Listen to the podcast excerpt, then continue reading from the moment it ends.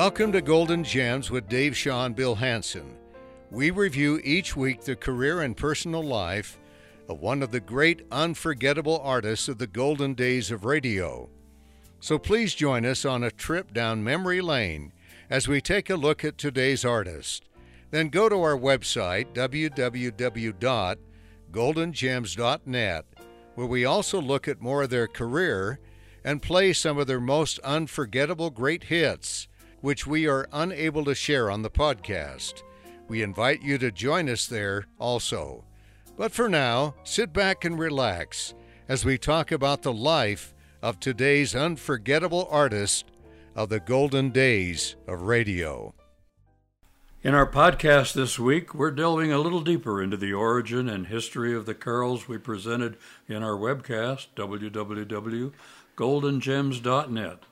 If you've not heard them yet, we invite you to go there and listen to the carols, come back here and learn of their history.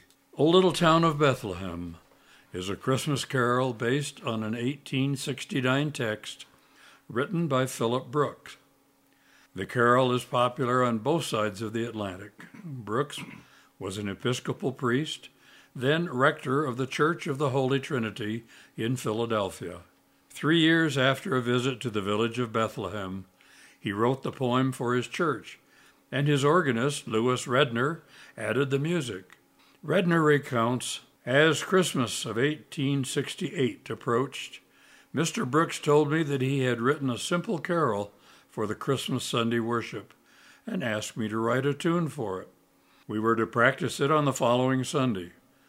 Mr. Brooks came to me on Friday and asked if I had ground out the music yet. I replied, No, but I should have it by Sunday. On Saturday, my brain was all confused about the tune, but I aroused from sleep late in the night, hearing an angel strain whispering in my ear, and I seized a piece of music paper. I jotted down the treble of the tune, and now we have it. On Sunday morning, before going to church, I filled in the harmony.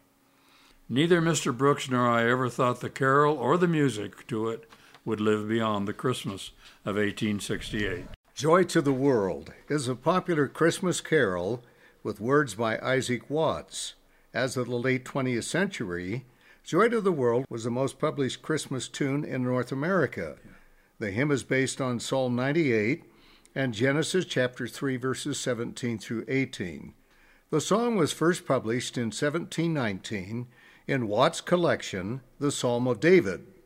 In the first and second stanzas, Watts writes of heaven and earth rejoicing at the coming of the King, an interlude that depends more on Watts' interpretation than the psalm.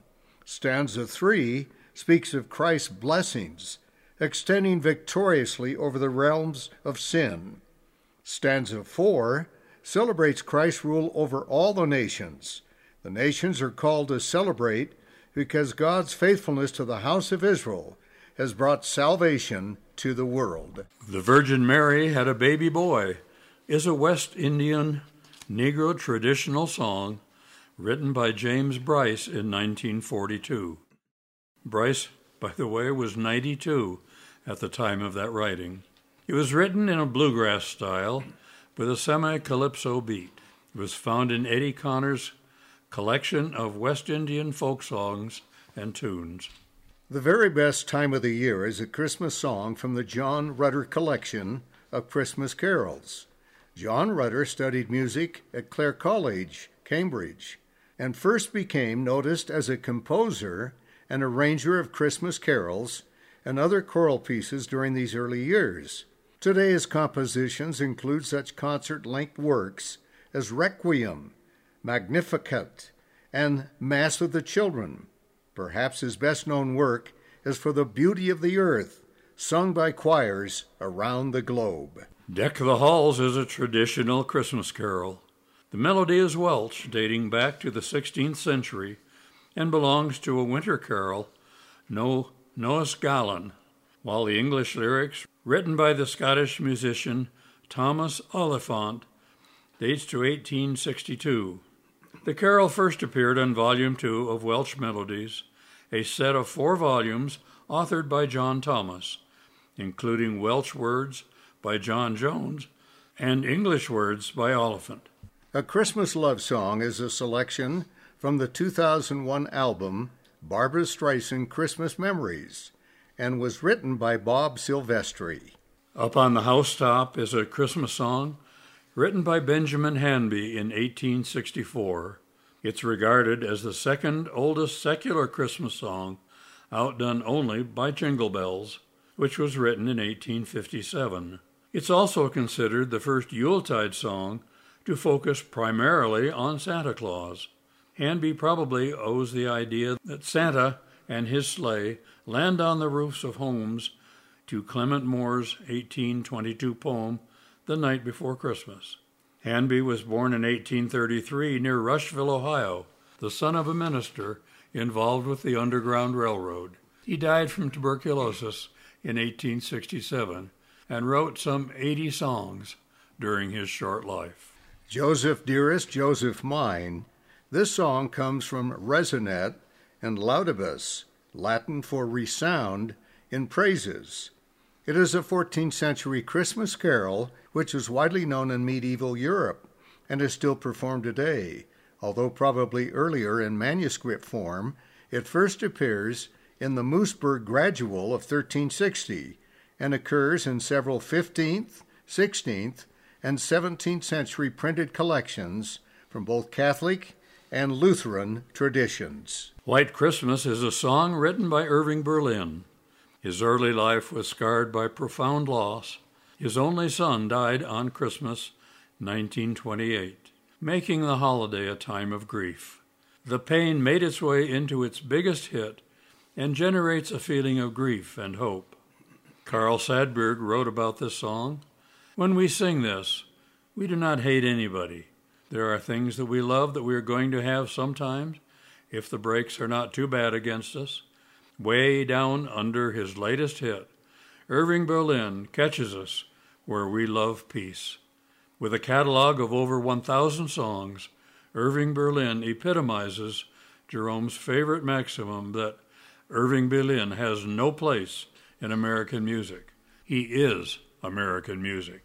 Santa Claus is Coming to Town is a Christmas song featuring Santa Claus, written by J. Fred Coots and Haven Gillespie, and first recorded by Harry Reser. When it was covered by Eddie Cantor in November 1934, it became a hit. Within 24 hours, 500,000 copies of sheet music and more than 30,000 records were sold. The song has been recorded by over 200 artists. For unto us a child is born. George Frederick Handel set For unto us a child is born, a text from Isaiah 9 5, set it to music as part of his oratorio, Messiah. Messiah has been named as one of the best pieces of Christmas classical music of all time. The Dance of the Sugar Plum Fairy is a dance for a ballerina. It is the third movement in the Nutcracker 1892 ballet. It was introduced to Russian music lovers in March of 1892 when the Nutcracker Suite was performed at the Russian Musical Society in St. Petersburg. It is one of the ballet's best known musical numbers and is often jazzed up for television commercials at Christmas time. Thank you for being with us today. Dave and Bill here hoping that through these Christmas episodes, we have been able to bring a little more of the spirit of Christmas to you. Be sure and join us next week for our final Christmas episode for this year.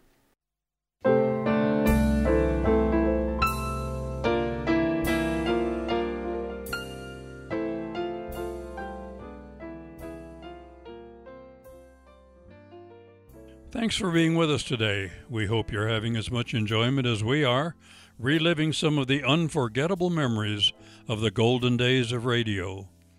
To learn more about the career of today's artists and listen to several of their greatest hits, we invite you to go to our website, www.goldengems.net. May we also encourage you to tell your friends about the show. We'd love to have them join us in these little trips down memory lane.